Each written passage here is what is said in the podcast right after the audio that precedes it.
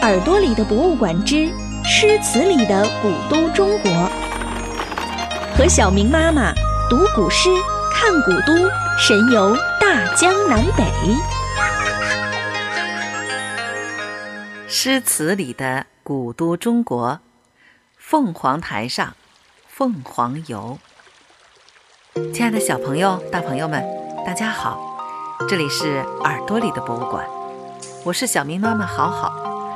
欢迎收听《诗词里的古都中国》。今天的故事啊，和一位大家都非常熟悉的大诗人相关，他就是李白。这个故事发生在唐玄宗天宝五年，也就是公元四七六年。四十五岁的大诗人李白，已经在长安城里当了三年的官了。这个官啊，说大不大，说小也不小，是一个。每天陪着皇帝游玩，整日里写诗的翰林待诏，这对于一心想要用自己的才识和学问为大唐建功立业的李白来说，实在是太委屈了。他对于这个沉溺于声色犬马之中的朝廷，渐渐地感到了心灰意冷。而这个时候，再加上有小人排挤，很快李白就被唐玄宗赏赐了一笔丰厚的钱财，然后。把他赶回了家，风风光光的离开，灰头土脸的回家，这让李白很难受。因此，他没有选择立即回家，而是先去了其他地方游玩了一圈儿，其中就有我们今天讲到的古都南京城。李白到达南京之后，这儿的青山绿水深深地吸引了他。在唐朝的时候啊，南京被称为金陵。李白在金陵写下了六首诗，每一首都是经典，其中最有名的一首，应当属他了。登金陵凤凰台，凤凰台上凤凰游，凤去台空江自流。吴宫花草埋幽径，晋代衣冠成古丘。三山半落青天外，二水中分白鹭洲。总为浮云能蔽日，长安不见使人愁。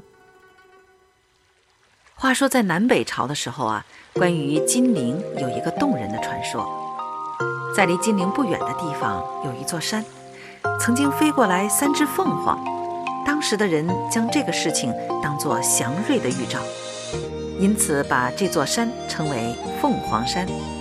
在凤凰山上还修建了一个凤凰台。这首诗的意思就是说，如今凤凰山上的凤凰已经不见了，只剩下凤凰台下的长江滚滚向东流，就像是前朝的繁华记忆都已经随着时光的流逝而消散了。繁盛一时的吴国宫殿，此时被野花野草占据。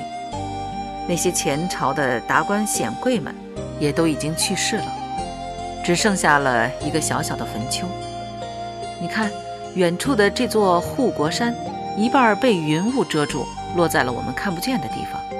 长江中的白鹭洲将长江分作了两半，因为浮云总是会将自己的双目遮住，让我们看不见远处的长安。让我感到深深的忧虑。我们再结合一下李白当时的处境，我们完全可以感受到这首诗的意境。好了，读罢这首诗，让我们再来认识认识南京城。南京是现在的江苏省的省会。这座城市的历史啊，十分的悠久，有超过了两千五百年的建城史和近五百年的建都史。早在春秋战国的时候。吴国就已经在南京设立都城了。之后，三国、东晋、南北朝时期，宋、齐、梁、陈四个朝代都定都在这个地方。所以呢，在唐朝的时候，有六朝古都的称号。南京城的风景啊，是十分的动人的。除了在李白笔下的凤凰山、护国山、长江白鹭洲这些以外，还有玄武湖。紫金山、牛首山、秦淮河等等绝美的风景，让前来的诗人们留下了一首又一首动人的诗歌。但是和其他城市不同，在唐朝时的南京是一座有着特殊意义的城市。打个比方说吧，就像一提到唐朝的时候，人们就会想到长安；一提到清朝，人们又会想到北京，是一样的。当时的人们一提到六朝，就会想到南京。和我们前几期了解到的包容万千的唐朝不一样，南朝是一个奢华飘逸。秀丽温婉的时代，但是随着时代被推翻，南朝都城南京里的那些奢靡的宫殿、繁华的街道都被烧毁一空了。直到唐朝的时候啊，因为没有人进行修缮，这里呈现出了一片破败的样子。这样强烈的反差，带给敏感的诗人们是一种浓浓的忧愁。他们缅怀南京城里的繁华，痛惜现在南京城里的凄惨。也忧虑有一天长安城会不会也遭遇同样的事情，因此大诗人刘禹锡写下了“山为故国周遭在，朝打空城寂寞回”。大诗人王安石也写下了这样的诗句：“六朝旧事随流水，但寒烟衰草凝碧”这样的句子。而李白在《凤凰台上凤凰游，凤去台空江自流》中，也表达的是缅怀前朝的含义。这些诗歌在古代还有一个固定的名称，叫做怀古诗。所以啊，小朋友们，你们如果要去南京的话，不如去找找南京城中的六朝遗址。站在这些遗址面前，我们再缓缓地吟出李白的这首著名的。金陵怀古诗，你可能会更懂得李白所写的这首诗的意境。登金陵凤凰台，唐·李白。凤凰台上凤凰游，凤去台空江自流。吴宫花草埋幽径，晋代衣冠成古丘。